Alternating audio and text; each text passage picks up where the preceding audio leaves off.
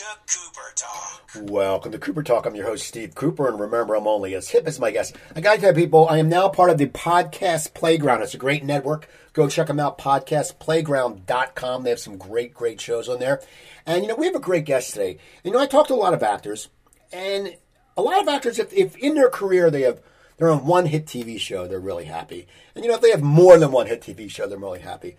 Now, if they have two really good, I mean, they might have a good show and a show that sucks, but, but they have, if they have two shows at the same time, which my guest has, they have to be really happy because he was on Spin City, which Alan Ruck's been on the show, and he was on Arliss, which both Jim Turner and Robert Wuhl have been on the show, and they were two great shows, and he was on them simultaneously. So we have a great guest, and it's Michael Boatman. How you doing, Michael? Hey, good, Steve. How are you? Good. And we're going to talk about that. It, it just amazes me when I look at your IMDb that you were on those two shows, and we'll get to that at the same time. I mean, that's an actor's dream. Uh, it was, and and, and even better, um, one was on one was in New York, one shot in New York, Spin City, and Arliss shot in L.A. So it it never got hectic. Also, it was really a kind of a kismet, perfect sort of combination of events, um, because Arliss shot in the summer when Spin City was on uh, hiatus for the summer. You know, so it was just kind of perfect. And you know, four kids uh, uh, you know, which uh, are are always expensive um, for many different reasons. My two youngest are in college right now, and so you know we're still, you know, chugging away. Um, but I also having just having you know the Good Fight um, finish in 2022, I think.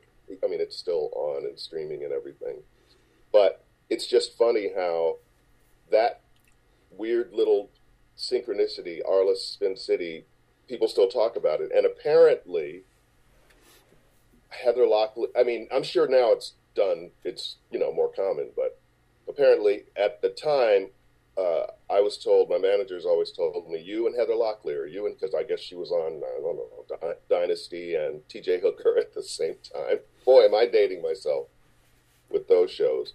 But listen, it was great. Both of those shows I made lifelong friends, um, and and they were just fun. I mean, with in both regards. You said Jim Turner and Robert have been on on on your podcast, and Sandra O, oh, who's still a friend. Jim Turner, still a friend. Robert, it, you know, I occasionally see him or he'll call, and everyone from Spin City uh, are pretty much yeah. We're still friendly. I see Michael. Um, you know, I just saw Michael a few couple of weeks ago. I saw Charlie. You know.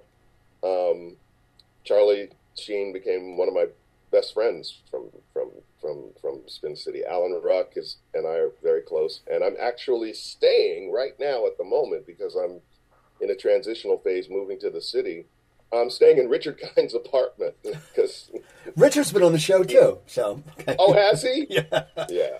He's he, he is a character. He's out of town right now, and he knew that I was moving and going through, you know, looking for stuff and he said, "What? Stay in my place. Why don't you just stay in? What? You're an idiot."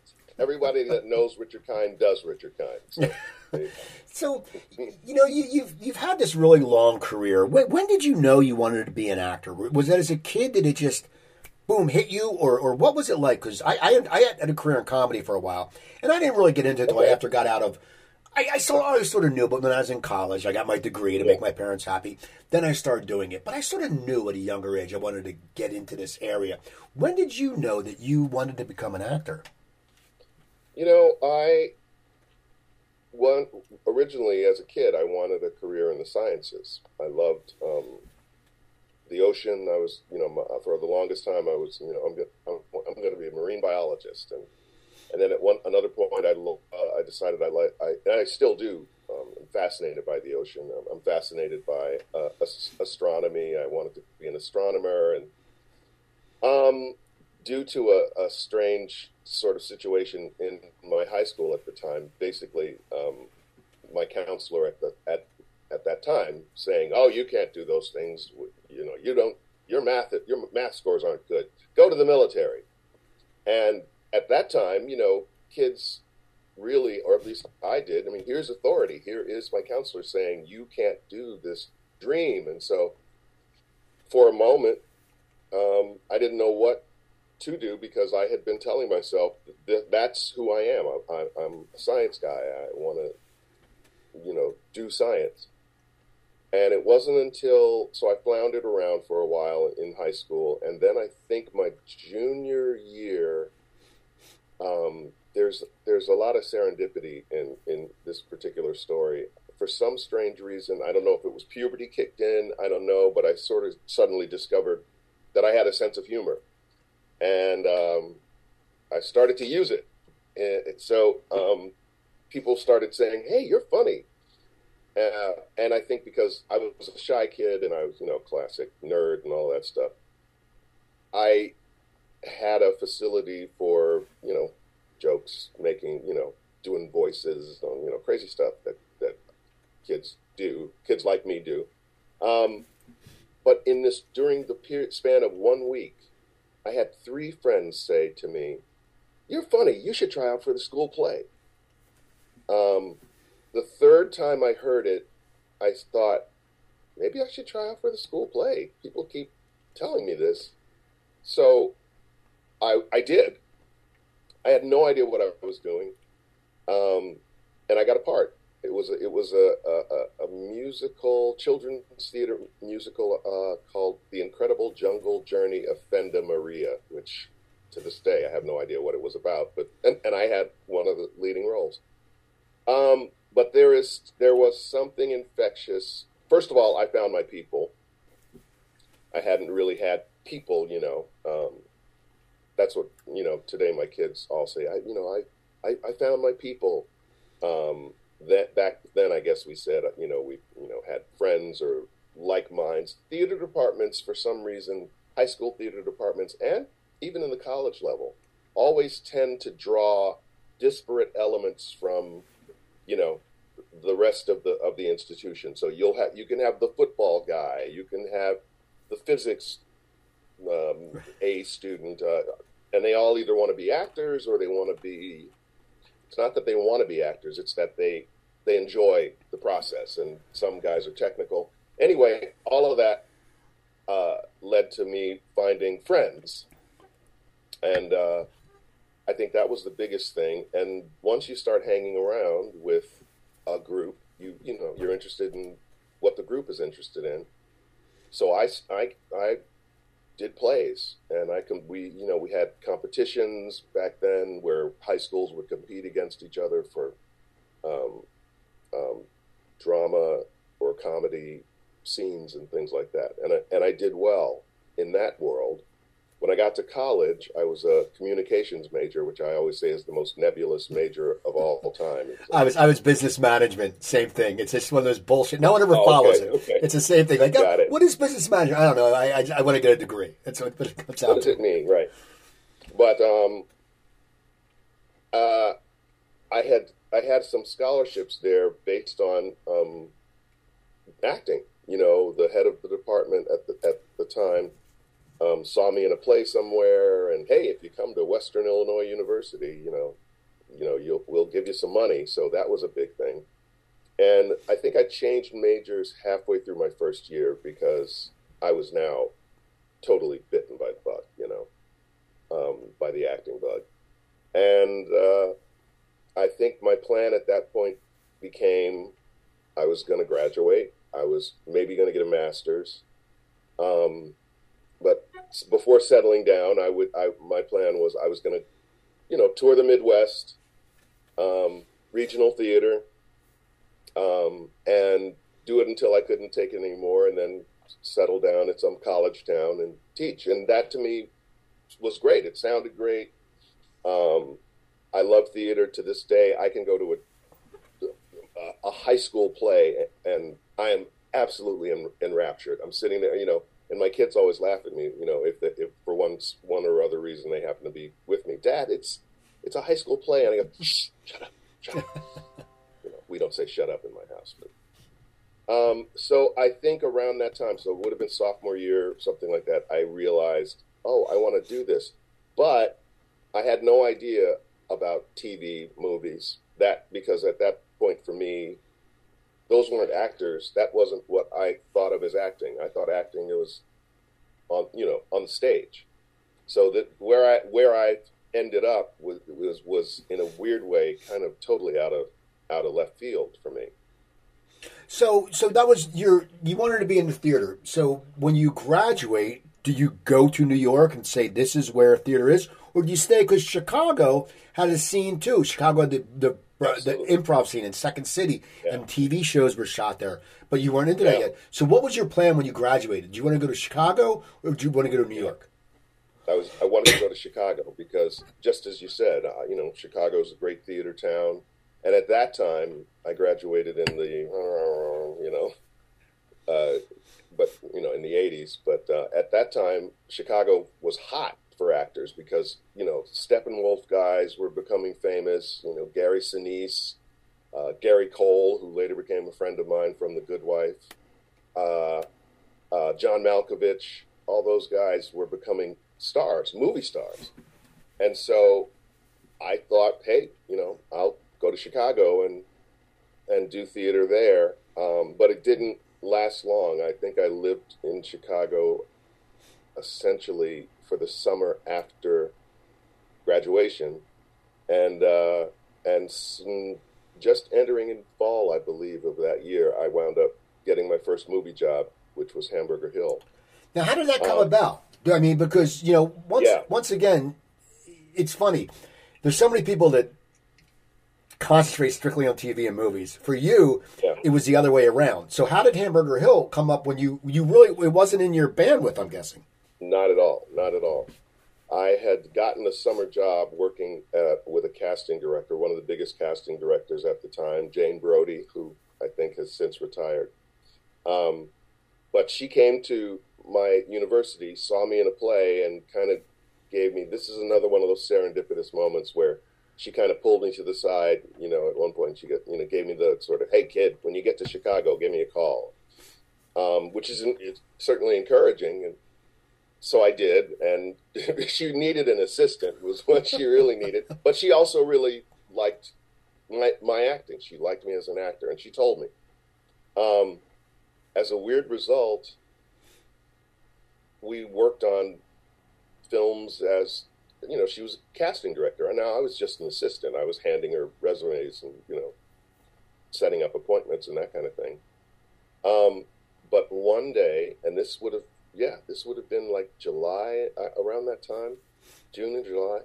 She came in and she said, "Hey, Boatman, there's this really good war movie that's auditioning, and and and I got you an audition because it was she wasn't auditioning it, but one of the other big casting directors. They used to be what they, we, there used to be three big casting directors in Chicago, and they were all named Jane. Jane Brody, mine, and I the other two Jane's names escape me at the moment. But so she said, you, you know, go get over to the Jane whichever's office and audition for this part. Here's the here's the here's the here are the sides, and it was this character Motown.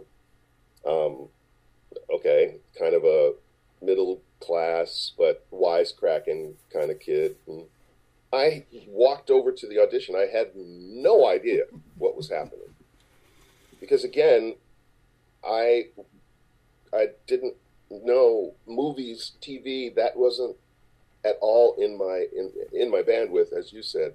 So I just sort of meander over, and I have the audition, um, read the scene, uh, and it seemed fine.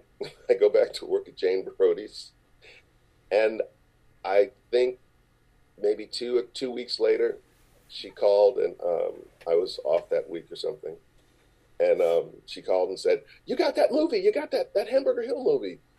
And I kind of went nuts because it was just I hadn't been in Chicago long enough to become bitter or comp, you know competitive, you know, with other actors. That would come later, but um, I just sort of felt like a kid who you know lucked into this thing, and which also though led to you know when I actually got to the Philippines, which was where that movie was shot.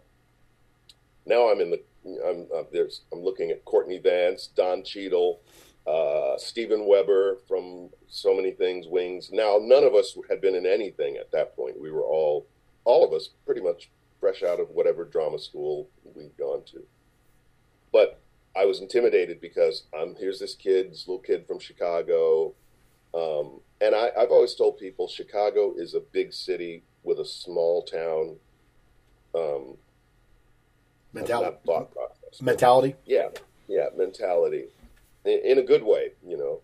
Um, so I'm looking at these, and then people, you know, Cheadle had come from L- L.A., yeah, and Weber was from Dylan McDermott. Um, were from New York, and I thought, oh my God, these guys are real actors. What am I doing here? They're going to find out I'm no good, you know, and they're going to. My, my first introduction to fraudster syndrome or something like that. But we bonded. It, it was an, it was a great. We spent four months in the jungles of the Philippines filming this movie. We did an we did actual basic training at a at a, uh, a marine base, Subic Bay, which I think has been has closed down since outside Manila, and we bonded and became and, and again I met lifelong friends there. Um, great experience, and then so for four months I was there. So when I got back to Chicago, now I'm sorry I, that thing just came over me. Um, now I had to get an agent. Uh, again, Jane Brody says, "Go over to Harisse Davidson. You know, talk get talk to her. You know, I told her all about you, kind of thing." And what I didn't know at the time is, oh, it's easier to get representation in Hollywood when you have a job that they can cite. You know, whether it already happened months ago or, well, this kid's obviously serious and and he's in this movie, and you know we can and so Harisse Davidson, a big agent in Chicago, um, you know, offered to represent me, and I said sure, and things kind of kind of took off from there.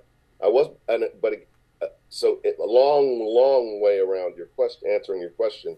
Um, I didn't even stay in Chicago very long because I went to New York because my agent at the time said you got to go to New York because that's you know there's just more opportunities there. Now uh, I went to LA. I was going to say, did China Beach? What? Okay, because China Beach, which is another military, Yeah. which is just Yeah. funny how you know when you said if you have work and they back, especially back then, they if they Yeah. saw the, the type like oh he can do military. So did China. Beach happen very quickly when when you moved?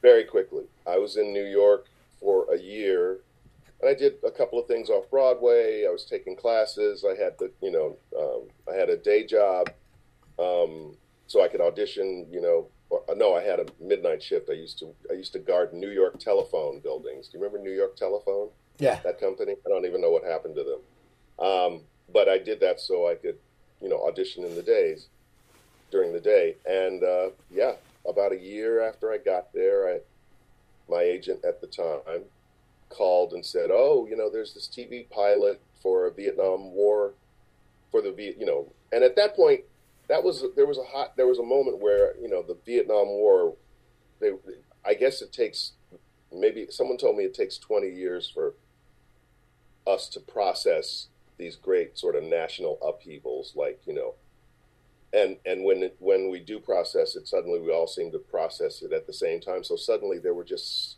tons and tons of vietnam projects going around that i auditioned for um, i played a vietnam i played a wounded vietnam vet on an episode of uh, quantum leap with scott bakula but the audition for uh, China Beach came, and uh, they liked me. They flew me out to LA to test for the network. I'm laughing because, and I don't remember who this actor ever turned out to be, um, but I remember sitting there again. Here's here's me. Wow, what am I doing here? This is unbelievable. Nobody seemed to know that I, you know, I'm, you know, I'm a fraud. Um, and there was one other actor in contention for the role of uh, Beckett. Samuel Beckett was the character, and uh, he must have sensed that I was insecure because he came out of his audition. He went in first, and he walked past, and he literally said something to me like, "You don't even. You shouldn't even bother to go in, what man. I dick! got this. I What got a dick! yeah, absolutely. I wish, I wish I could remember who it was. This is 30 years ago plus, 30 plus. Because I'm pretty sure whoever he was, he, I think he went on to become, you know, known um, from other projects. I just can't remember who it was, but again, my heart sank because, oh, wow, this guy, you know, he must really know. Then I go in and I have the have the audition, and it it goes great. Um, and I walk out thinking, well, it was a nice. I stayed in a hotel for a weekend. You know, they flew me to L.A. Got to well, maybe one day I'll come to L.A. You know, that could be interesting. You got the job. They told me that night uh, before I even left. You got the job, and I, what I, you know, back then and even today, a little. You, you know, I still have enough of that kid in me sometimes to marvel at how fortunate I've been and how uh, varied my career has been, you know, um, all things that I certainly worked for and worked hard for. Uh, but there's enough of, of that kid left in me to you know, sort of, you know, and be very grateful about really every single moment of it. But back then, when I was young and, and spry, I, I would physically, I went crazy. I jumped, I I might have done a backflip. I, I, you know, in at Warner Brothers in the actual office, I was, you know, I called my mother, "Ma, I'm on this TV show. I can't believe it. It's a pilot." And uh, um, and then uh, we did the pilot. It was another great experience. I met Dana Delany and Marg Helgenberger and Brian Wimmer and uh, the cast, uh, Robert Picardo, oh, Bob Picardo, um, and started doing this show that you we I immediately fell in love with because um, it was a, it took a different tack. This was about the nurses in at um, um, mobile hospitals in, you know during Vietnam. So Dana Delany was, of course, the star. Colleen McMurphy, the nurse, and I was the guy who ran the morgue and had to talk. And I talked to the dead bodies, and you know, I, I was the guy who. And I got a little obsessed. They called me Doctor Death in the pilot and I was kind of an outcast, and it, you know, just a great, great part, you know. Now, now, what is that like? You know, you you had the movie on, on one of your first auditions, and now in in a quick time, you're a regular on a network series. And I try to tell people, networks were different back then. Even yeah. if it was a low rated show, millions of people watched it because there wasn't. Yeah. I mean, there was. You know, I think HBO was new, or if it hadn't, nothing was around. So yeah. you know, people watched it a lot. So what's that like for you? Because as you said, you're going through this. You still this little bit of a fraud syndrome because I think they're going to find yeah. out. Do you sit there and all of a sudden, when you get on the set, go, well, you know what? I I have to be good because I'm on a network TV show. You know, I did. I think my my self esteem at that point in my life was um, pretty low. First of all, and uh, I, I, the way I sort of grew up was, hey, you know, take it easy, slow down, you know, uh, Bugs Bunny, don't, don't, don't get ahead, don't get above yourself, kind of thing.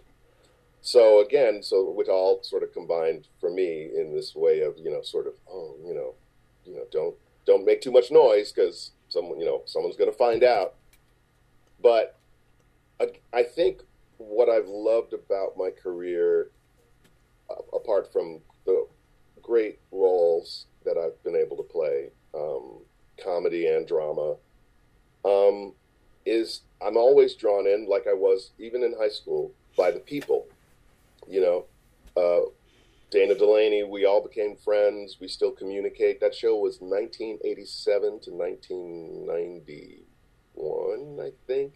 When it finally when it ended, it was three seasons, but um, and that always made it fun you know the the chemistry on the set um, I really responded to, and that and and I've also been incredibly lucky. I've yet to work on a set where, you know, uh, it's there's a positive, there's a I mean there's a negative vibe. You know, I, I you know you hear stories about actors misbehaving, and I've been incredibly fortunate to to have been able to avoid that.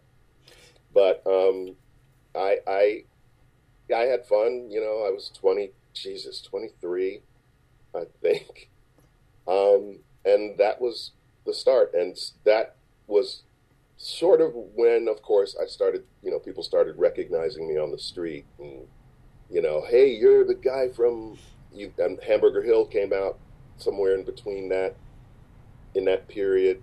Um, Hamburger Hill came out in 1987, I believe, and it was swamped by uh, Platoon, which came out like two months previous, and Full Metal Jacket, which was six months before. You know what I mean? There was just a wave of Vietnam movies that all got you know released around the same time. Uh, but when I started to, I can actually remember the first time someone came up to me on the street. I was in New York. Hamburger Hill was out in the theaters, and a woman said, "Hey, aren't you in Hamburger Hill?" And I and I my my reaction was, "How'd you know that? How do you? What? Do I know you? Who are you? Who who are you?" You were really good. Oh my God, what a great movie! My dad was in Vietnam, and he loved it. And suddenly, I sort of realized, oh, that this can happen. Uh, yeah, I mean, so I like I said, the whole idea of being you know famous or well known or whatever from TV and movies that had never occurred to me back in the day. I was a theater kid. that's what I always thought. Um, what my what my career would turn out to be. Now, when China Beach ends, where are you mentally? Because you know, as you said, it's it's you're young, and uh, you know, Yeah. when you think about it, when you graduate college, when when you're at that age, 23, you said 24, you get out of college, you get that first job, and you know, no one really lasts the whole time for their job. So you're growing, you're going, well, my first job out of college, I sold fax machines. That's how old I am. I would have sold copiers, but I drove a Fiero, and the copier would have fitted a remember Fiero. But uh, Of course. but so when you when that job is done, what are you looking at to do in your career? Or are you just saying, you know what, I just had a hit show. I was on a show. I don't have to jump right now because you probably made some good money. So you're sitting there and going, you know, what did you want to plan? Because you ended up being on the Jackie Thomas show, which you know was is you know was that just something that came out of the blue, or what was your plan when China Beach ended? when China Beach ended, first of all, I was devastated. You know, for all of your viewers, uh, I can I can only I can plug that they have finally released an unbelievable um, compilation on on, and I'm sure it's streaming now. Uh, because the show was never never really went into syndication un- until way lo- longer, you know, than it should have. Um, and and the big problem was all the music because all the re- you know Diana Ross and the Supremes. I mean, the music that we that that show was set to were the hits from the '60s, and Warner Brothers at the time did not want to have to pay all those royalties. So the fact that the show had all these songs kind of held us back in terms of in terms of appearing in um, uh, uh, uh, um, syndication, right? But um, I got over it, and by now I'm I I I've understood that I'm a professional actor. This is what I do. So what's next? And also around that time, I started getting offers, you know, that I hadn't auditioned for necessarily. Hey, you know, somebody wants you on Quantum Leap, for instance, or producers of the show saw saw you and loved you.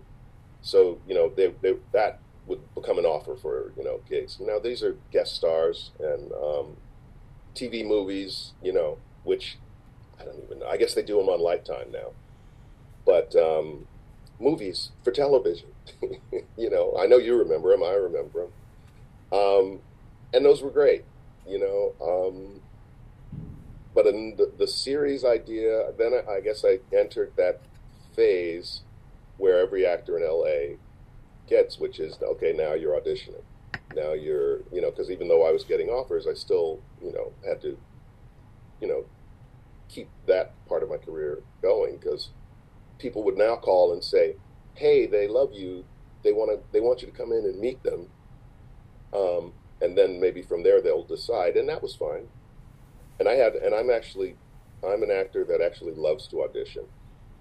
Um, I didn't realize it at the time because the, the sort of zeitgeist among the actors of my vintage was most of them, you know, oh, I hate auditioning. Oh, it's, you know, I, I loved it because it always felt to me, and as I got older, I began to love it even more because it always felt to me, well, here's a chance to do the thing I love to do in front of a room full of people, um, which is act. And uh, so I, you know, toured around. I did a couple of um, I think I played Tom in Glass Menagerie in San Francisco in this period. Excuse me, um, and uh, loved it. And and somewhere around I think '92, I think maybe the Jackie Thomas show comes up, which was Tom Arnold's show, produced by Roseanne, who was red hot on fire at, at that point. Um, and her show shot right next door to our studio, so Tom and Roseanne would always interact with each other. Um, and that that was a great experience. Paul Feig was on that show. He's now a big, big director. You know, directed uh, the last Ghostbusters and a lot of great movies. Um, uh, just, just a great cast, and again, you know, made made some friends. Um, and that show only lasted for one season, but we had a great, you know, and back then a season was 22 episodes. Uh, so that was great. And um, then I, I, I, think I had a bit of a, I think there was a bit of a lull maybe. Oh, uh, there was, you know, China Beach had, we had had, that was my first actor's strike uh, over the period of China Beach because I remember talking about people saying, "Are you gonna, are you gonna walk? Are you gonna cross the line?" and all of this stuff that I had no idea what people were talking about. So it was either during China Beach or right after, because we were still working and it didn't affect us. But I, I distinctly remember something about, and by then the right the, the rights that people were worried about were VHS. You know, what are we going to do about VHS? You know that people can rent movies now, and or they can rent well, they didn't rent TV shows yet, but and we don't get paid for that. And oh, and I actually remember, Steve, I actually remember thinking, wow, that that's that's an amazing change from never being able to catch your favorite shows if you missed it that first time you had to you had to wait for summer i tell my kids this and it's like they oh, it's yeah. a whole other world you had to wait for the summer reruns um, and it, probably my son said, "What are reruns?" Right. you know. Um, now you could record them. Now my wife, my wife does that. My wife records. I swear, our DVR is full of so much stuff. Like I'll sit there, she has the Hallmark movies and then the episodic and this, and I'm like, yeah. I look and yeah. I'm like, oh my god. There's sometimes there's like three things getting recorded, but it's great because one also you fast forward through the commercials. So because you know we, we don't yeah. recognize, and it's weird because we we love Fargo on FX, and they do oh, the, yeah. they do the long opening. And you're like, all right, and then all of a sudden, then it's like eight minutes commercial, eight minutes commercial, right. and you're like, oh, oh. so it, it makes it it makes it good. Yeah, and we've definitely, I think, as a culture, as a society, we when when I see something, I maybe maybe there's a movie on that I love on you know, T, CNN, not CNN, what is it, Turner Classic Movies or whatever. Um, and then when the commercial breaks in, it's almost like, what? What's that? Well? Why am I watching this? And then I'll aim, you know, my remote, and no, no, there's nothing to, there's nothing to, you know, nothing to. You got to if you're sitting regular sort of network TV, you got to, you got to do the commercials. But again, it was sort of similar with VHS because that was the other thing you didn't have to watch the commercials. So, I think I've been through three actor strikes, maybe. Um, this last one was so traumatic. I you know I don't even like to think about it, but um, uh, yeah. So that again, there was always great. You know, being on a series is great for you know, the, you know, of course, money and all of that stuff, but it's also great for helping you get other jobs. you know, well, because you know it, it, it then becomes less about yeah, you still got to be right for the part in terms of what what the director and the producers are looking for.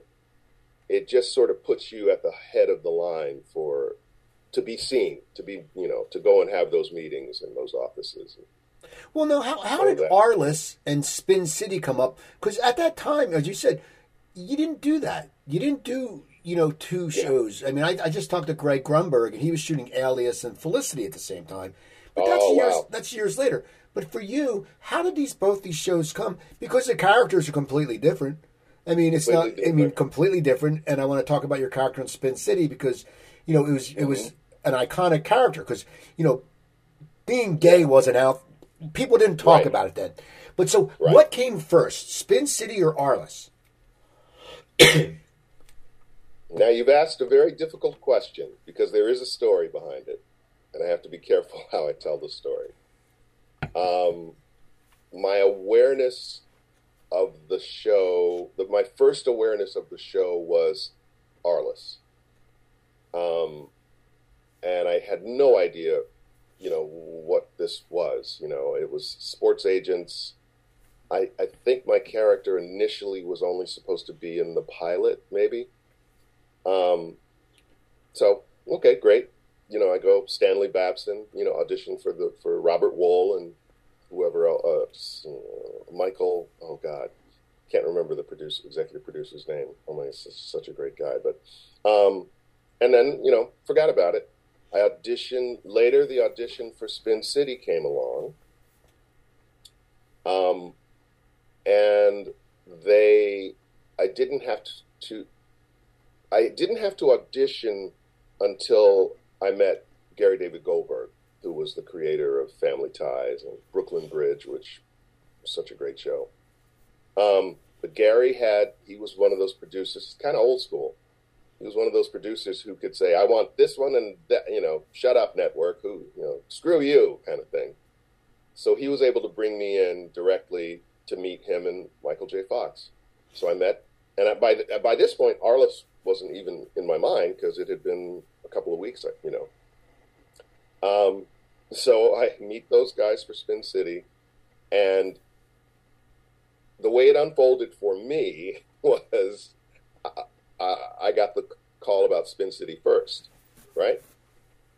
And then later that same day, I believe, I then got a call. Hold on, this, there's this, remember that sports show you you auditioned for a couple of weeks ago, and I went, yeah, sports agents, something.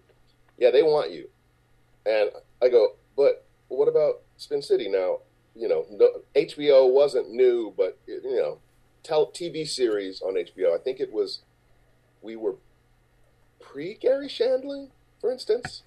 Uh, I can't remember the, the timeline, but um, now here's a but here's a network. Uh, here's a huge star, Michael J. Fox, and it's guaranteed 22 episodes on air.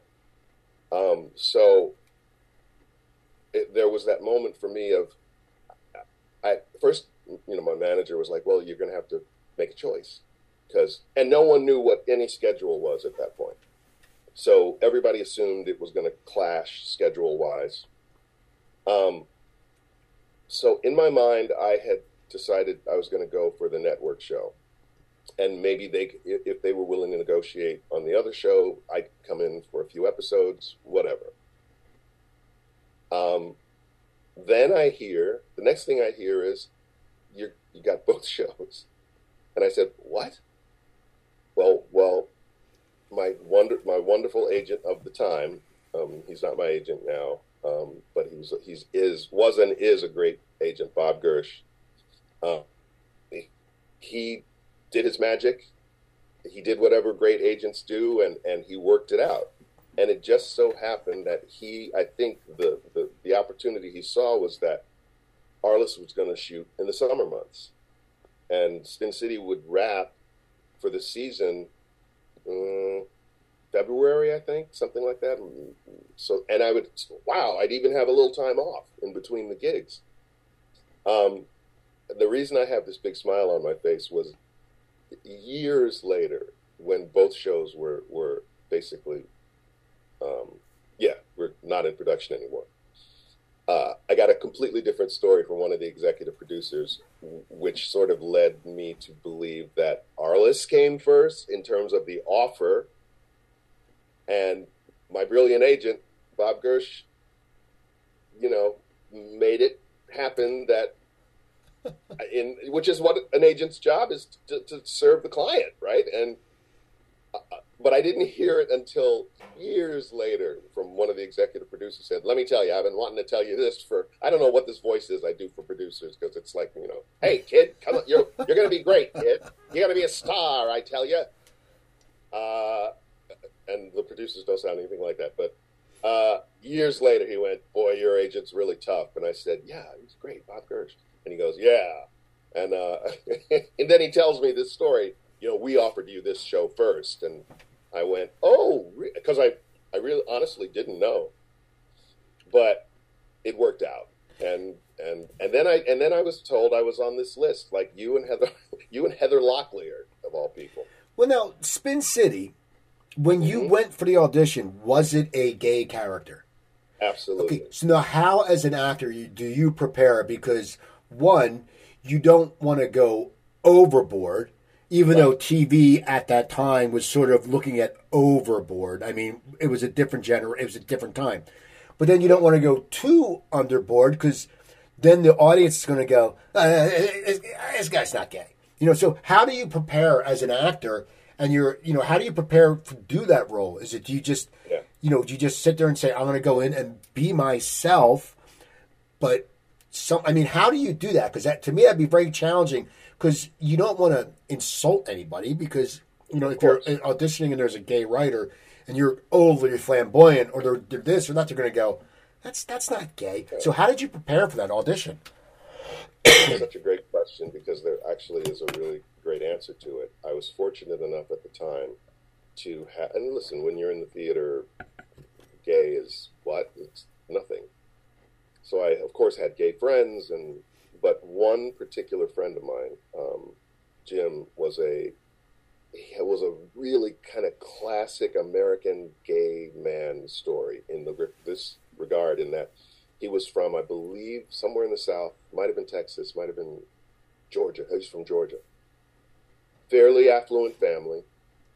Uh, father was, I don't know, some some bigwig executive down there, and my friend uh, Jim was is mm, probably six four three, um, great shape, blonde, blue eyed, you know, totally frat boy type when you look at him.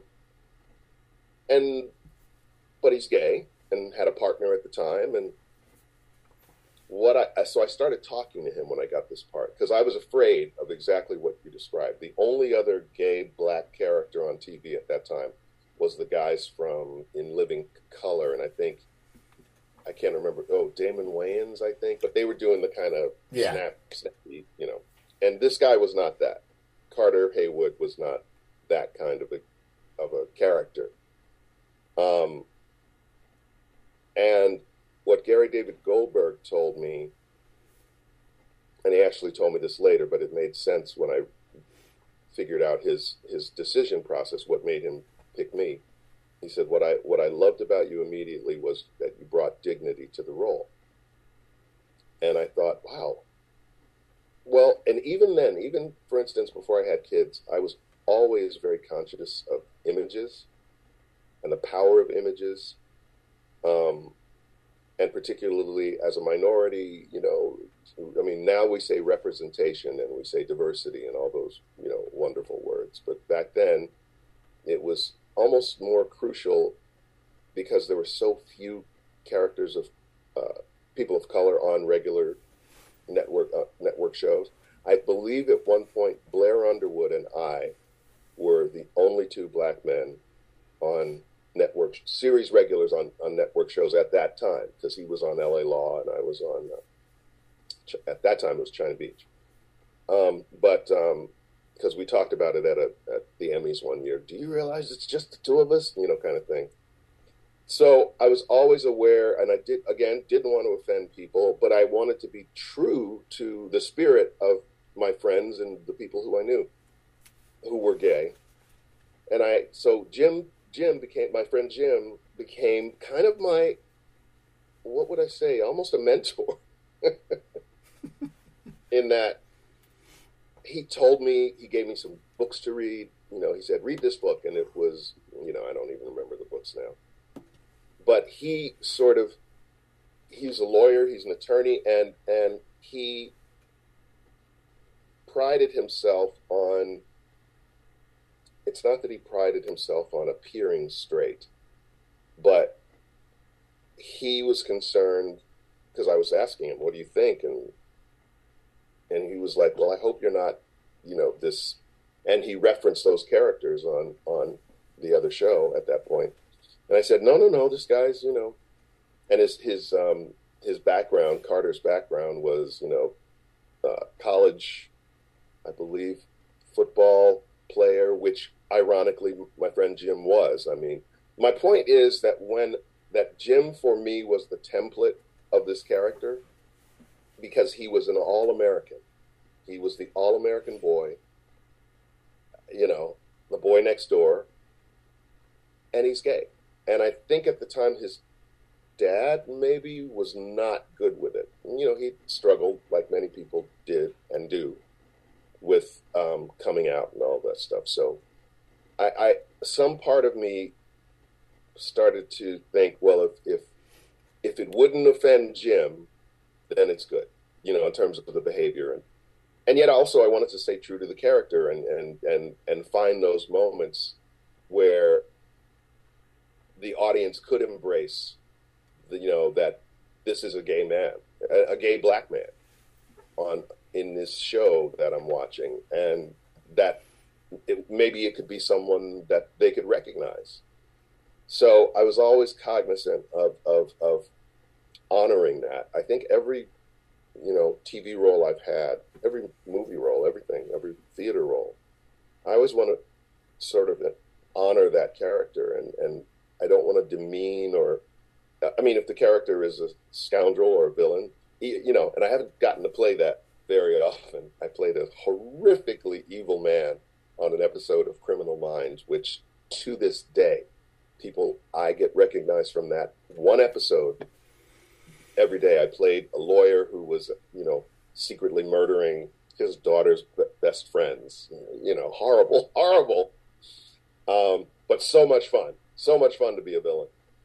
Um, but I wanted to honor that character. I wanted to, you know, I didn't. I never want my judgment as a human being, as a person, to show through the character. You know, I think an actor's work is to embody the character, move the story along, you know, and not make it any more than what it says on the script and what you and the director kind of work out in that process. Now, so I was going to ask you about Spin City. mhm. How how did the gay community take to it? Because Oh my God. it's you know because Yeah. sometimes like you, you talk to people who play a cop and they go oh cops Yeah. like Southland the people the Yeah. cops oh this is great how did they did they because one thing it, it was gay representation as you said there wasn't a lot of I mean I don't Yeah. I think this was Yeah. did Ellen kiss do the on screen kiss yet or was that after I'm not sure the time frame but th- Yeah, it wasn't it was. it wasn't you know it wasn't something that was on TV and so how did the gay Yeah. community take to you did they were they happy with your portrayal unbelievable. Yes, to, and still to this day, I got you know unbelievable support from the gay community, um, which made me feel great. You know, um, I always laugh and joke because you know at the time uh, I would encounter um, traveling back and forth between the two cities to work.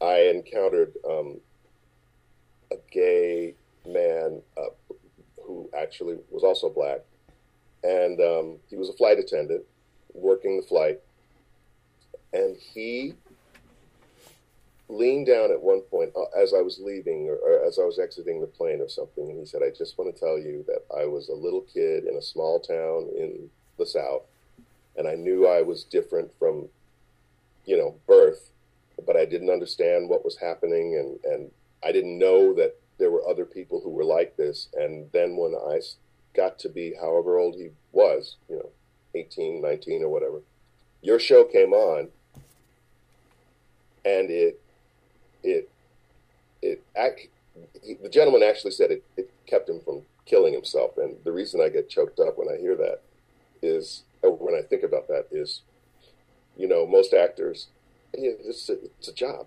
you know, it's a great part. I love it. Uh, I love the money, but we don't uh, we don't realize how um, that it's still because I've had since since then I've had people more than him more than one person say that to me. Uh, mostly men, but yeah, pretty much most exclusively men. I don't think a woman's ever said it, but there's that there's there's that interesting sort of it's not a division between the lesbian community and the gay male community. I, I don't know. There's different distinction. But in my case, it was always a gay man of whatever ethnicity. But when when someone tells you something like that, that your your work, you know, um, affects them, you know, kept them alive. It's shocking. You know, it was shocking to me.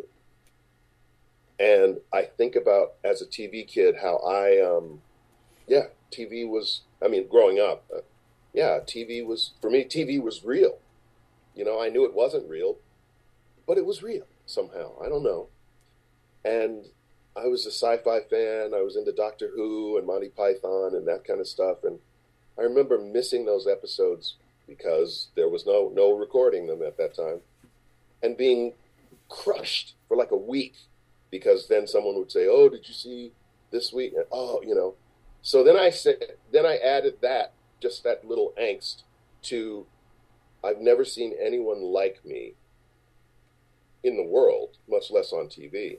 And then my character shows up, and this young man said, you know, I was really feeling suicidal, and then I and then seeing your character and the way you played him, play him, um, made me feel like, oh, there's other people out there like me.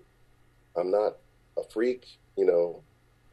And it then made, as this gentleman, flight attendant, told me, he said it made him sort of, you know, open his eyes to what we all know now. Of course, you know, there's always been gay people and bisexual people, and, but just that thought, uh, he stopped me, which is why to this day I, I bring up the story and it uh, it still gets me. But he, and I because I didn't know what to do with that. You know, uh, you you and you never made. He said the, the the young man said to me, and you never made fun of of us, and you never, you know, you really m- made it okay to be gay, and in this case, gay and black. I, I've heard the same thing from gay Asian men gay, uh, Hispanic, you know, so it's we're all human and we all sort of struggle with the same thing. So in terms of a response, I, I used to say, "Oh my God, I'm a gay superhero," and my friends would go, "What do you mean?" Because I get celebrated everywhere I go. If there's gay people on a plane, or, you know, and I'm invited to GLAAD every year, and you know, occasionally I still get an invitation to the GLAAD ceremonies and all of that stuff. And nobody's ever been anything but great.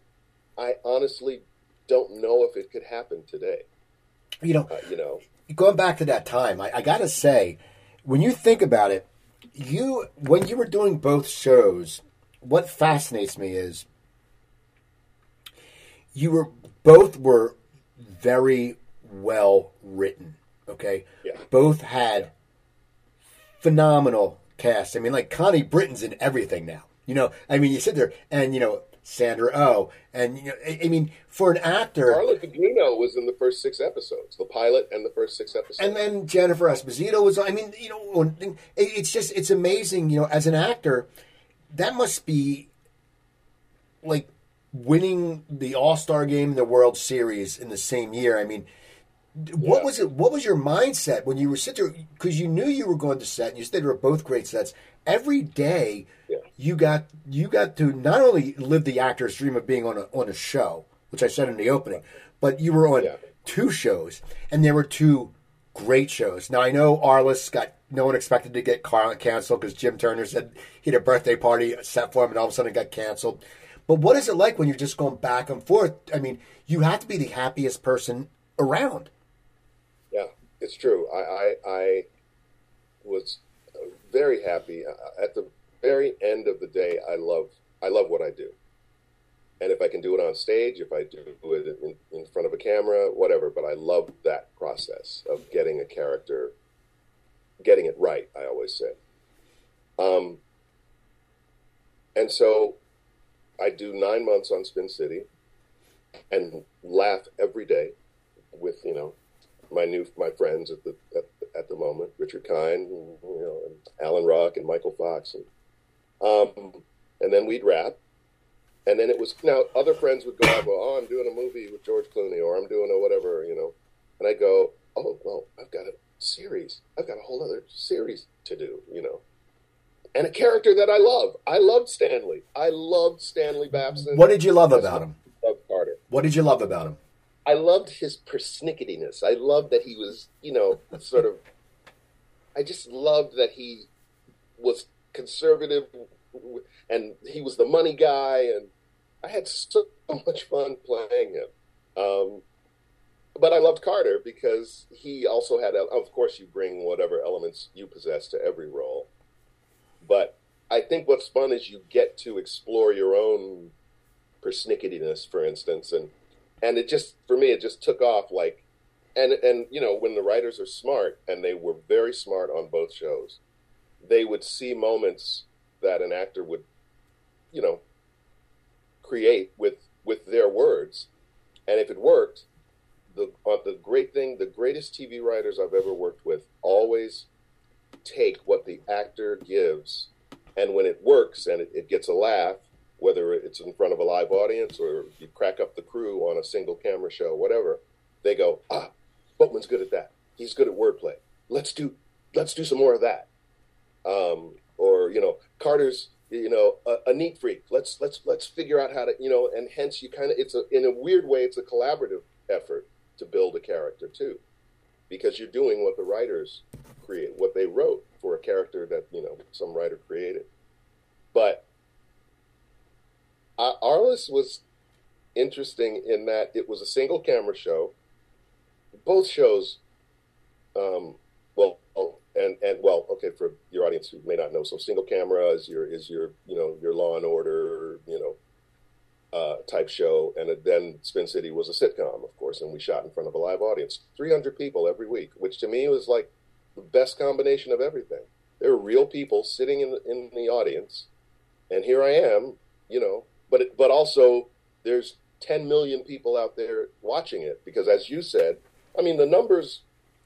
I believe that I want to say the numbers of people that watched Michael J. Fox's episode I think it was 40 million people watched that show. And normally during our during our height, I think we averaged 15. Today, that would be a phenomenal success. Because I don't even know if there's a show on TV today in on the networks that has 15 million people watching it every week. God, you know, maybe I'm wrong. I don't know. But um, so in that instance, it was like I not only have these 300 people, but I've got a whole, there's a whole other audience out there. But for me, it was still fun to make those 300 people laugh, right?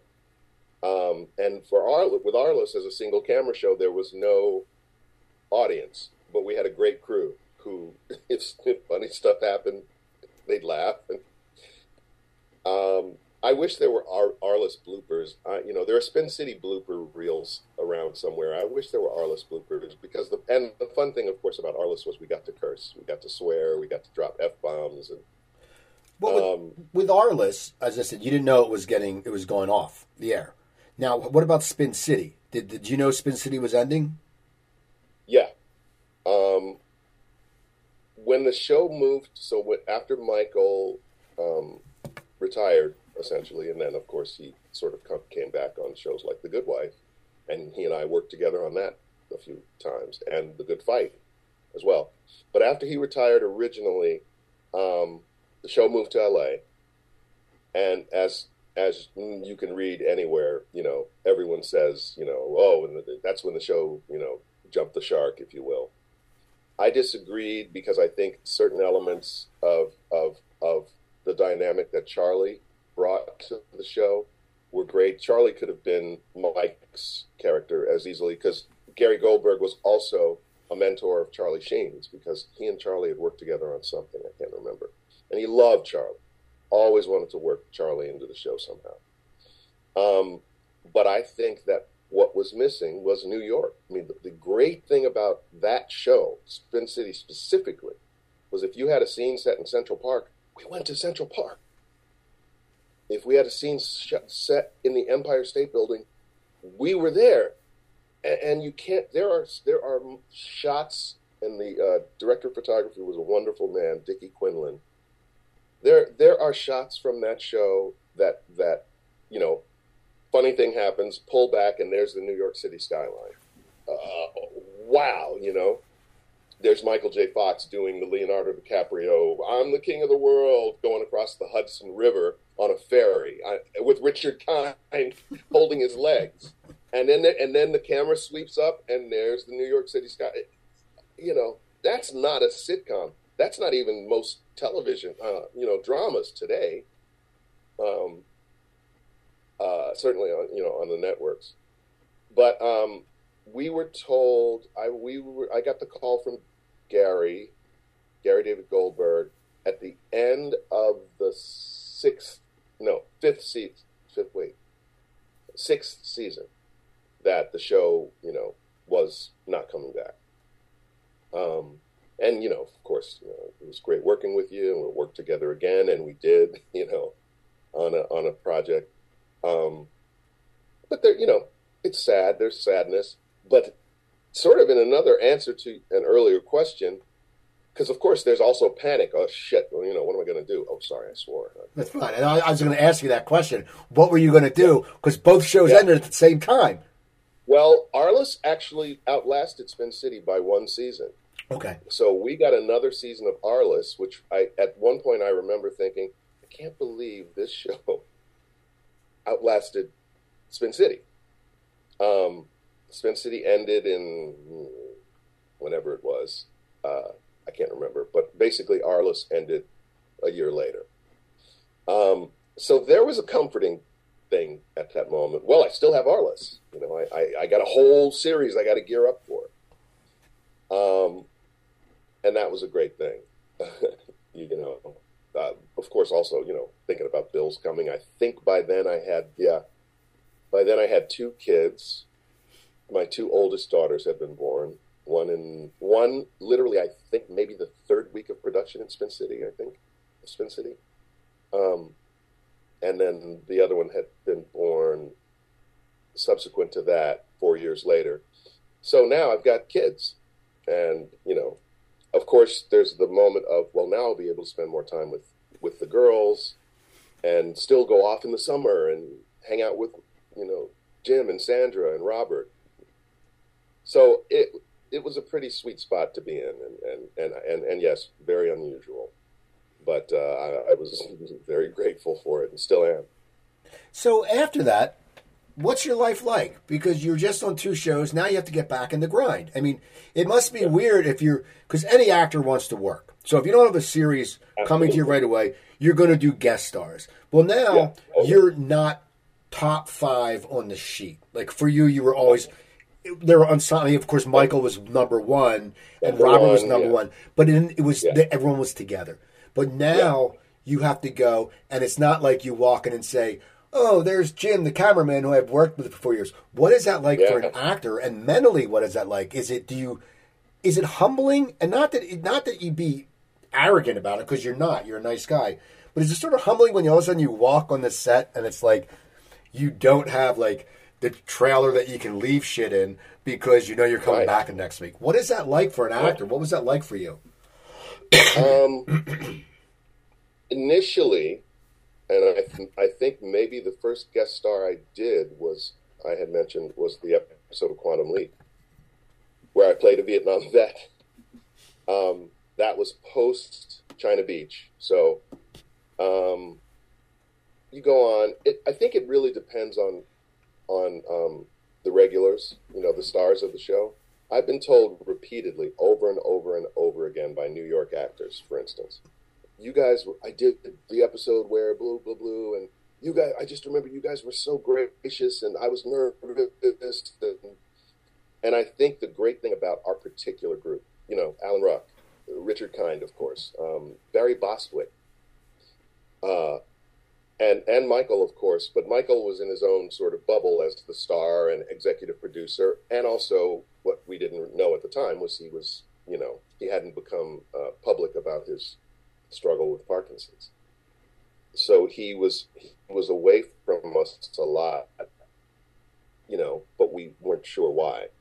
So so really, it was kind of we with Connie Britton, for instance, and and Esposito, we were kind of the core of of of a group of people who dealt with the sort of more with the guest stars. I guess all I know is people like Jennifer Garner and uh, oh god, you know I can't even remember when you're on a show like that. it's the same thing in, on shows like Law and Order. When you shoot in New York, you get a pick of you know great actors and then as time goes by, you look at an episode and you go, "Oh my God, that's Jennifer. That's Jennifer uh, Garner." I, the episode I did with Quantum Leap, I had great scenes with Jennifer Aniston. She wasn't Jennifer Aniston then; she was this actress that I worked with, and we had a great time. Uh, she was very sweet, and and then I don't know, however many years later, Friends airs, and I go, "Wait, that's that. That's that. That's that girl from from from Quantum Leap." But but in terms of the, the stars of the show making the actors feel at home, uh, Scott Bakula was unbelievable. You know, he you two of the most gracious people I've ever worked with. He was one, and Christine Baranski on The Good Fight is is another. That just seem to effortlessly go out of their way to make everybody comfortable. You know, um, and that's of course always um, a, a, great feeling because you, yeah, it, you are nervous, and it's like you're coming into someone's home and you don't know the rules and you don't know the dynamics between everybody who likes who, who gets along, who doesn't. Um, what cushions you a little bit is when you are known enough for people to, you know, you go on, and so at least, and this is a very classist sort of stratification of, of of a lot of actors' experiences, I think. A guy who's on for a day, um, and again, I've been very fortunate in that in this regard. Um, but when when the actors that you're going, whose show you're visiting, know you from from your shows, you know, there's a level of comfort that happens. I think where maybe the if the guy who's only working there for a day or, or for half an hour might not necessarily feel comfortable, you know, talking to the star or whatever. And, and again, I've always worked with the, the, the stars of the shows I've been on have always been nothing but great, which is, which, and I guess sort of set a tone for me.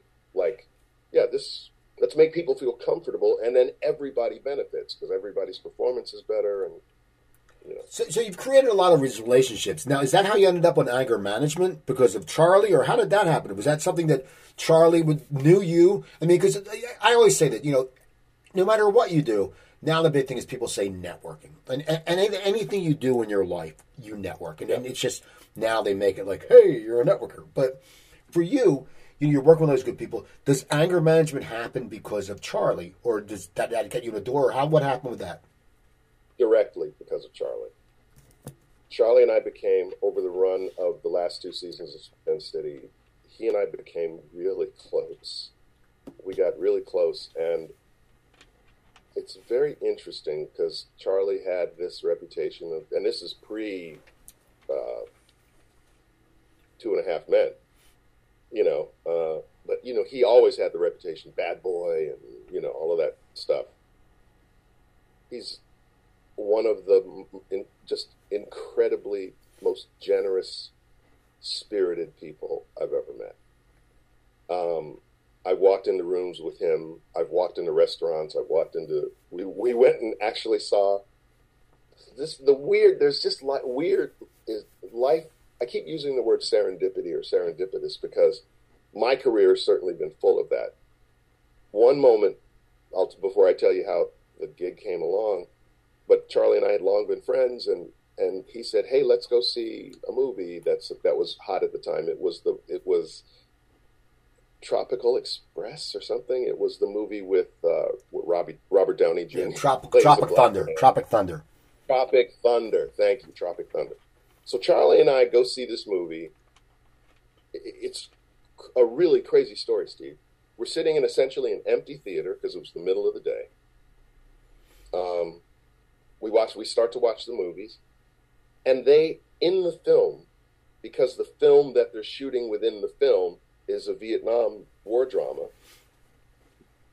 both of our characters get mentioned in the movie in, in or referenced in in in, in like a, a line Charlie's character had, you know, which is why he was even interested in seeing the movie in the first place because friends had said, "Hey, the moment where you and Willem Dafoe," because Charlie was in Platoon. So here, here's one of the stars of Platoon sitting next to me, who now is one of my one of my best friends. Here's me from Hamburger Hill, and we're both laughing hysterically because there's a couple of times where parts of both movies are mentioned, and and you just what?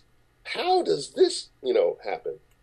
But um, Charlie called me uh, pretty. Uh, I want to say I don't know maybe I, I used to stay with Charlie when I'd go to LA for pilot season. So, geez, I think I did that for about four or five years.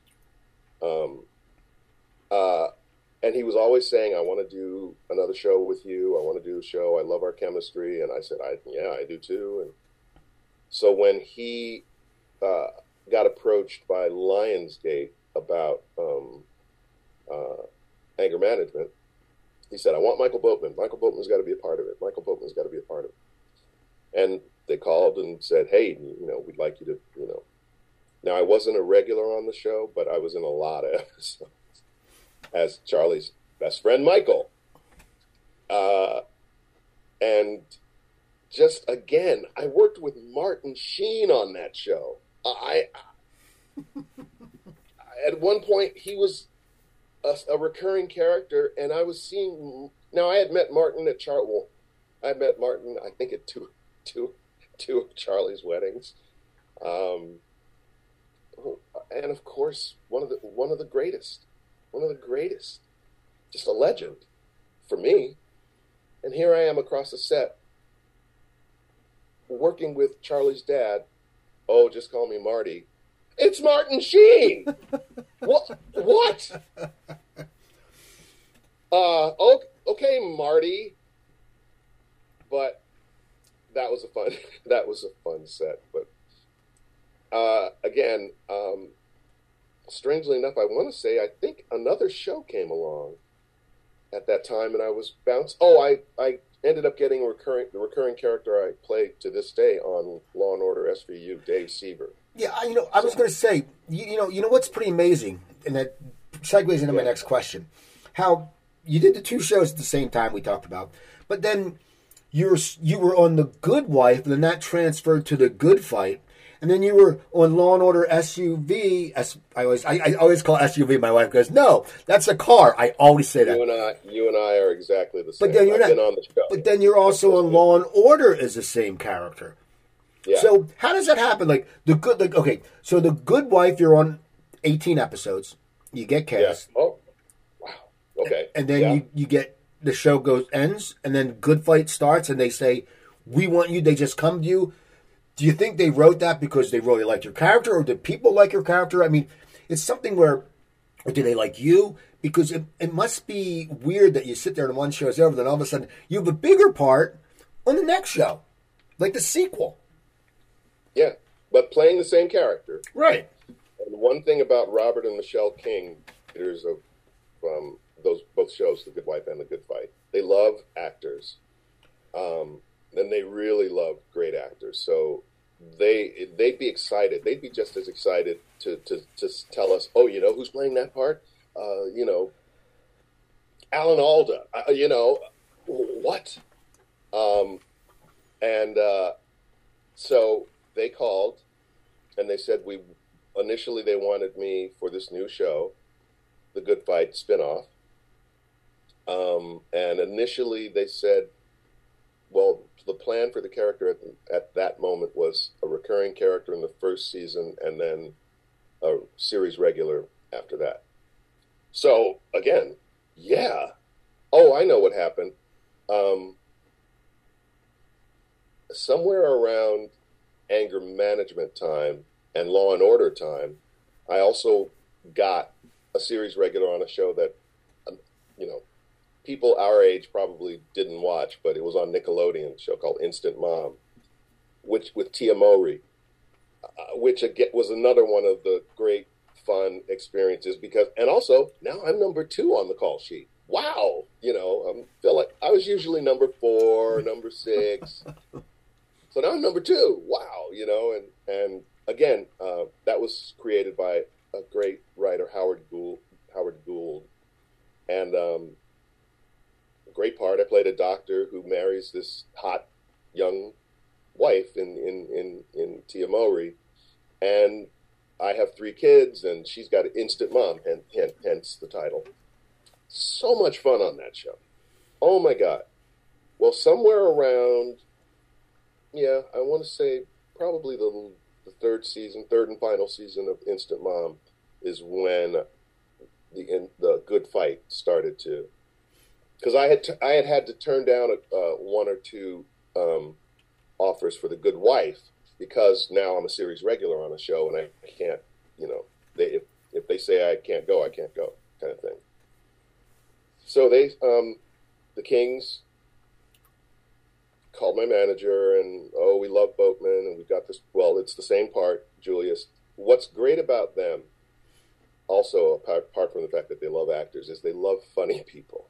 They love comedy, and you don't think of the Good Wife or the Good Fight first as a comedy, but there's but there's tons of you know humor in both shows, and they love actors who can play both sides of that fence for sure. Um, and that's what they told my manager. You know, we love Boatman, and he's been able to do. They, you know, so um, of course I said, yeah. I loved working with them on The Good Wife. They were never anything but great. That whole set, Julianna was great, um, and of course there was Christine Baranski. Um, so now Christine Baranski is the star of, of The Good Fight, and I meet another one of the most unbelievably gracious, uh, wonderful actors I've ever, ever had the pleasure to work with in, in Christine. This woman walks onto the set. Not only is she, excuse me, hot, uh, she she's a dancer. She's elegant, darling. Oh, darling. You know what would sound pretentious on anybody else. You just love it from her. Oh, darling. Oh, oh, oh. It's wonderful to be here, darling. Oh, and she really means it. Uh, she, you know, she played kind of a a bitchy character on The Good Wife. Um, her character was sort of the, was the boss, but also, I mean, the, that that show ended with her slapping Julianna Margulies' face, right? It made a big deal. So, and I'd worked with Christine enough to know that she was not like her character. You know, she's uh, just incredibly sweet and gracious. But you know, you never know how people are going to be. And now she's number one. She's the star, and nope, same person, down to earth. I always know when an actress is willing to come to the set with her hair up in rollers. Right. that's a real person. Because not a lot do, you know, and no makeup. And I and, and and I don't. I hope that doesn't sound sexist, but I'm saying I remember looking and thinking I'd have. I've never seen an actress do that. You know, just come sort of as she. We need you on, on the set for rehearsal. Oh, all right, darling. Hair curlers, just Christine face by itself, no glamour, no makeup, in her sweats. You know, I don't, I don't know if anyone in the world can imagine Christine Baranski in, in sweats, or you know, they would be very stylish, sweats, right? Of course. But um, yeah. So they called. So again, I was kind of in the position, almost in a really weird way, with Good Fight and Instant Mom was was over by the time Good Fight actually began. Um, and I had done, a, I did a couple episodes, I think, of SUV, SVU. I always say it wrong. It's, it's it gets to you. Now, so you worked. I got to ask you now. It's funny as I looked at your. you've had such a great career, and you ended up on a show that I only watch occasionally. My wife really got into it during uh, the pandemic. Uh, not the pandemic. The uh, writer's strike. Ghosts. Oh. You, yeah. Okay, now that show is funny. Our friend, our good friend Rose Abdoo did an episode. That's what turned us on to it. But okay, was that something they just because now though you know once again you're playing a good wife and you know it's you're an SVU S, SVU you uh, you're a lawyer and you know you're you know it's very mm-hmm. staunch you're a staunch lawyer. Did they just come up to you and say, "Hey, you know what? We know you could do because I know you could do comedy, but how did that come about? Because that show is funny. I mean, that's a really yeah. funny show." It was such a great um, gig to get because um, the two ex- executive producer creators are both named Joe, so they call them the two Joes. I can't remember their last names.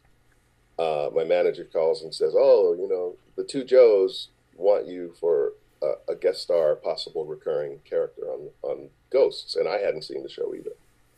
Um, so I go, "Oh, great! shoots in Montreal. Okay, it's February. Okay, wow.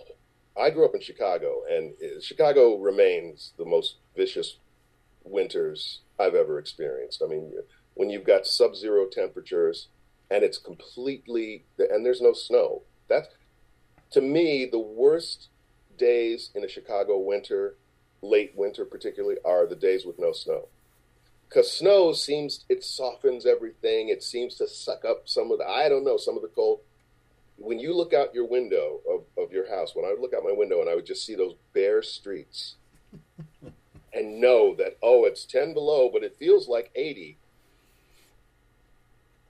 Wow, it's so brutal. And then there's the wind. Um, and I'm, I'm, I'm sure everybody has seen those videos of people like having to hold on to ropes as they well, yeah. as walk around downtown Chicago.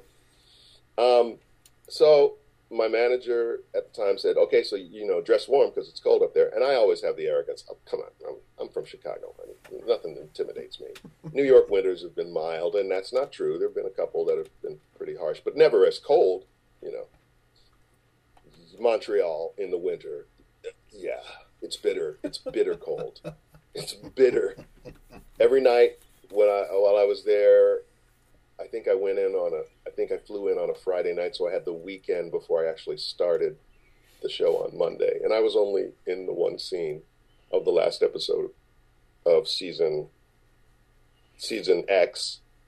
Um, so I went out. I'm in Montreal. Hey, restaurants, hanging out, bars, whatever. I didn't have any friends there, and uh, yeah, at, at one point I realized I had bitten off more than I could chew. I hadn't brought a you know sufficiently warm coat. I'm walking through the streets of Montreal. I get lost trying to get back to the hotel, and it happens to be on one of those Chicago level cold day, nights.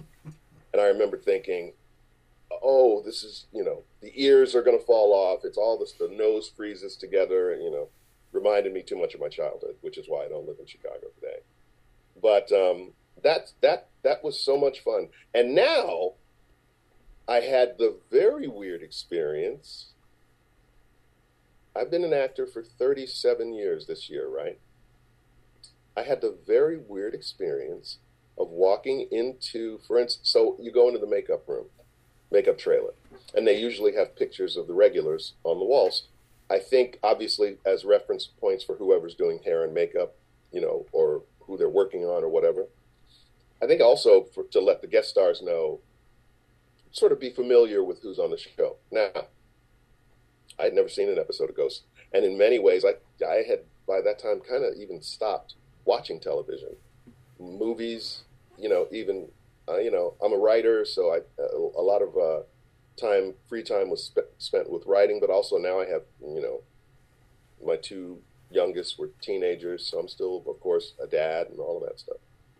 Um, I have the experience of looking up on the wall and seeing all the pictures and realizing, oh my God, I don't know any of these people. Uh, you know, I, I I've never, I don't know who who they are. Because one, and the reason I brought it up was because the makeup artist, when she was doing my makeup, said, "Oh well, you know, you've been around so long, you must you must know somebody in the cast, right?" And I look up and I go, "No, I wow." Uh, so that was disconcerting. It only got more disconcerting in a disconcerting in a good way, but still disconcerting when I walked onto the set and the whole cast in costume was there doing interviews for publicity. And they kind of gang gang what is that word? Rushed me, you know. Oh my god, it's so great to have you here. I'm such a fan. You're and everyone's saying it. And they're on this huge hit show oh, you know. And while, yeah, it was incredibly um, gratifying to hear that, I also finally realized A, how long I'd been in the business, and B, how old I was. I was the I was the at one one one point I looked around. I realized I was literally the oldest person on the set. Directors, producers, oh, you know, and certainly actors. Well, you, you've had a great career. I mean, that's the thing. And, and uh, before we wrap, I got I got I got a final question for you. Um, Yeah. You've been doing this. You've worked. You've been on hit shows. You've worked. I mean, you've worked on all star casts. You've gotten. Yeah. You've had great relationships. Yeah. What when you look when the day is done? What do you love about being an actor? You know, it, it- you know, some people. It's like you know, I, I do another podcast. I do a business podcast where I talk. I have a panel. I talk to different people, and, and you know, we mm-hmm. talk about success. And you know, some like Yeah. the, the younger guy will be like, "Well, success to me is you know the money," and the older guys like, "We know being making sure my kids are okay. That's success." To you, you know, because you've gone through all these days, and you you've been very fortunate.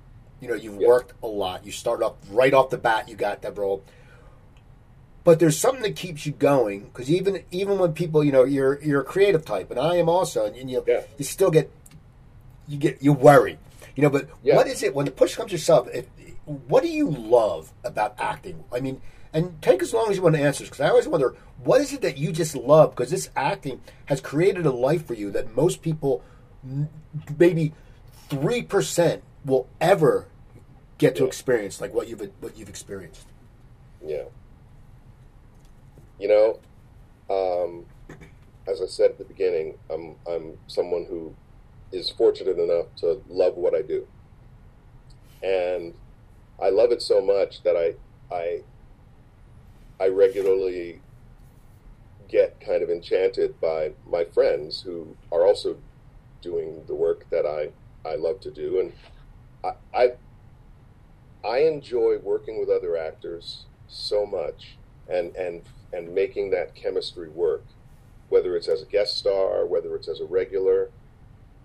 Um, the sitcom thing for me first was first and foremost the most fun because it was the closest thing to theater, and you're again you're it's comedy. You're making people laugh. Everybody feels good at the end of a taping, and you know. But I think what I I've always had this obsession with. The term comes to mind, uh, getting it right. Um, and as I got older and I started to know my way around sets a little more, when I when I first started, say on China Beach or even Hamburger Hill, um, if you thought you did something wrong, I thought, well, you know, that's it. I never get to do that again, and I messed it up. Um, if you're fortunate and a, you know, and a and a good director happens to agree, I think you know, hey, I think you can do that scene differently, or try this, or whatever. Then it's like, oh, oh God, thank you, yes, thank you. Well, actually, Robert Wuhl showed me this that it's okay to stop and say, hey guys, can, sorry, can I can we do that again? You know, um, I, that comes with experience. It comes with confidence. Um, I love that. I love that about acting in this regard with regard to my career that as I've gotten older and more confident and better as an actor, stronger as I and I believe the greatest performances I've had the pleasure of seeing in my life on stage or on screen are always are typically by people in their 60s, you know, you know, even older or 50, whatever, 50. I'm 59, so you know, I'm I'm now in that category as I was reminded the other day when when someone a grown man, I was walking into a restaurant, a grown man held a door for me. I'm like, why is this guy holding a door for me? He was like, no, after you, sir. And this guy was in his 40s. Oh, I, yeah, wow. I, I am that, you know, but I'm happy about that, you know. I'm happy to have this career that I get to mature in and see actual improvements. Now, of course, I'm older, so I can't flip around or you know do a lot of physical stuff the way that I could when I was 23 or whatever. But that's good because now I'm obviously working mostly in television, and and it's about small and subtle, but you know focused and intentional performances, and I I just remain fascinated by by this work.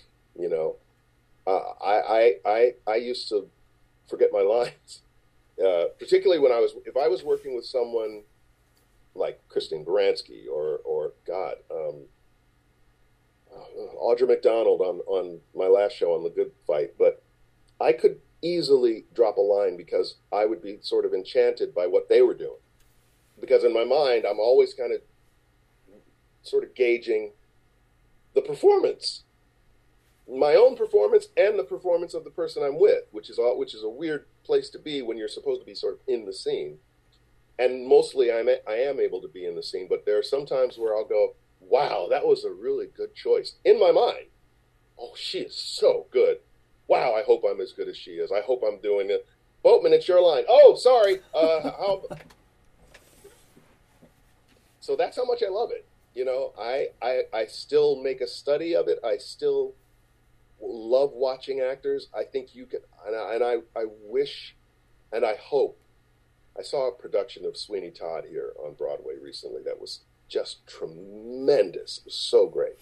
And I was so happy to see the audience. It was a matinee audience. So happy to see the audience was mostly, I would say, high school to college age. And of course, there were, you know, older adults there as well. But I saw a lot of kids singing along with some of those songs, songs that I sang along with when I was in college in theater and Sweeney Todd came out. And I thought, yeah, okay, this is, there was a nice sense of continuity there.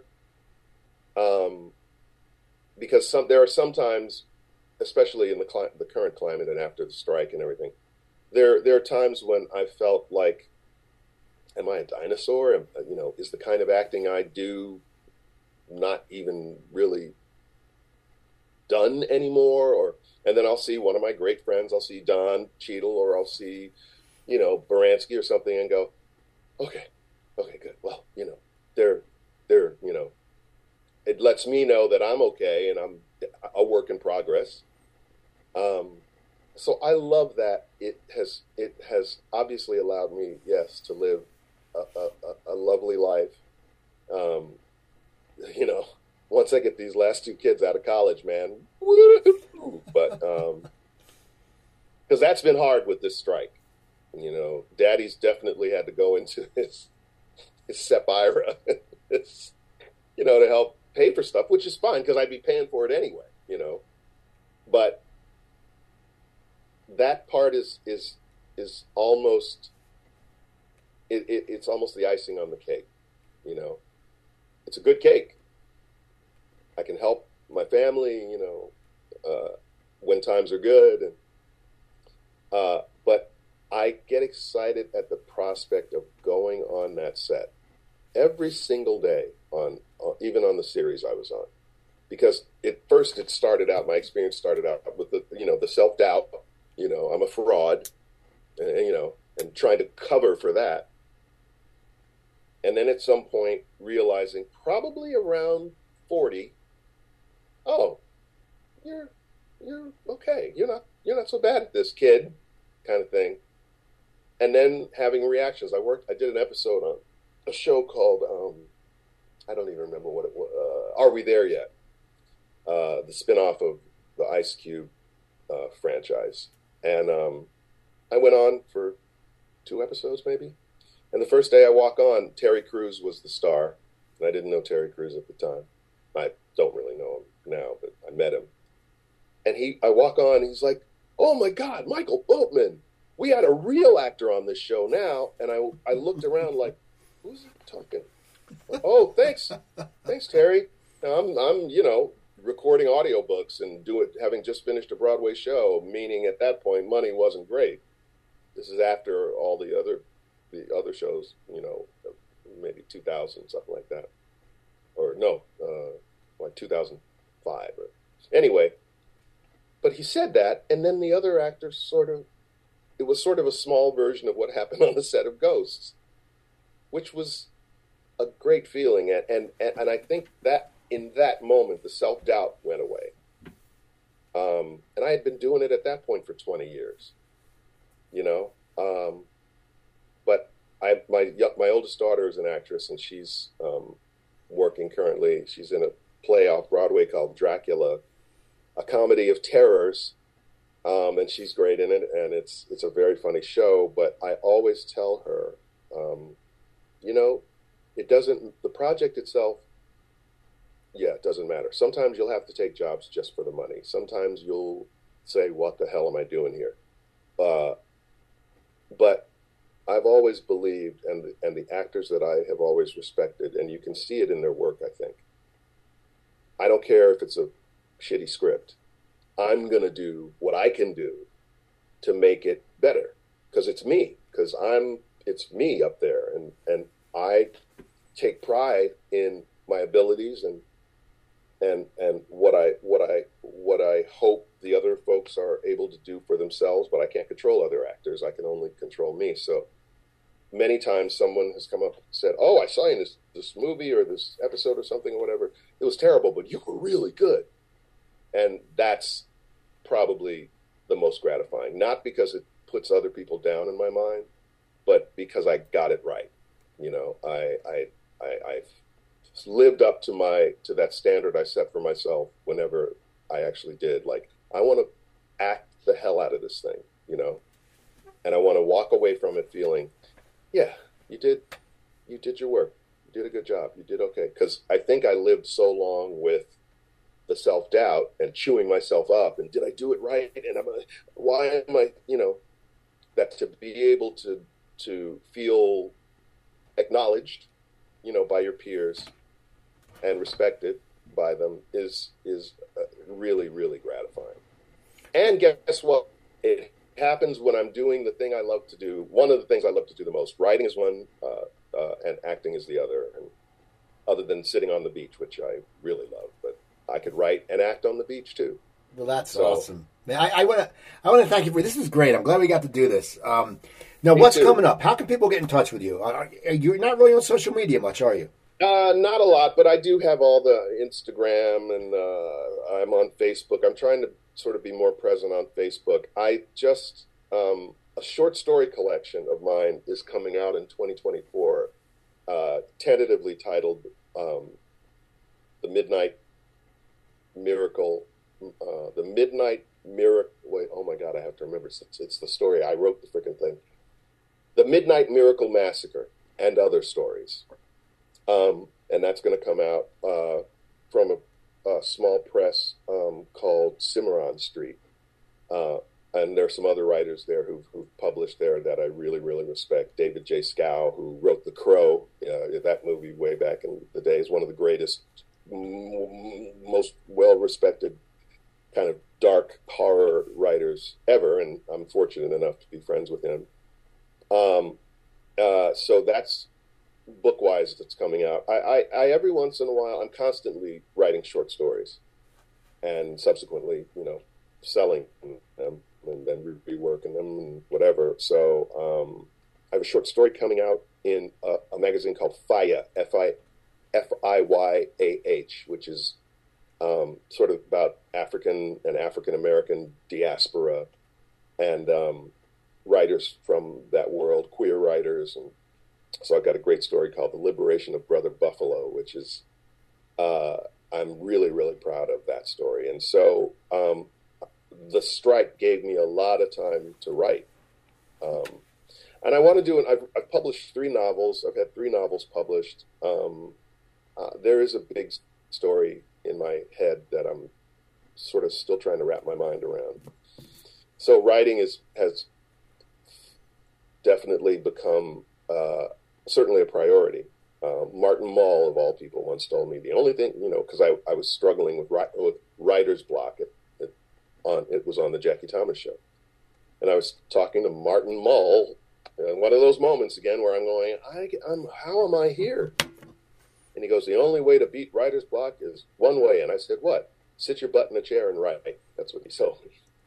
And he's, he's really right. it's, it's really true he said, even if you write drivel, it doesn't matter. You're keeping the machine going, right? So the, the, the writers, the actors strike actually gave me a chance to revisit that. So I've been very productive.